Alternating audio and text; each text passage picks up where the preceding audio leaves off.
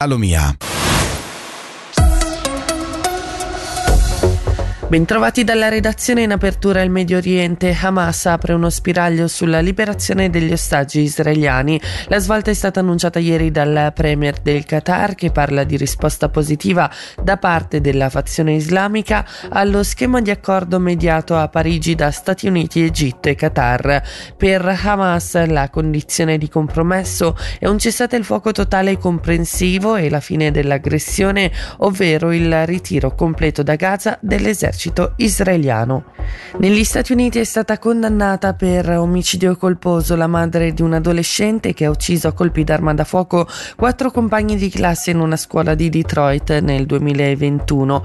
I pubblici ministeri hanno sostenuto che anche lei e il marito siano responsabili per aver dato una pistola al figlio e ignorato i segnali della sua violenza. Si tratta del primo processo ad un genitore.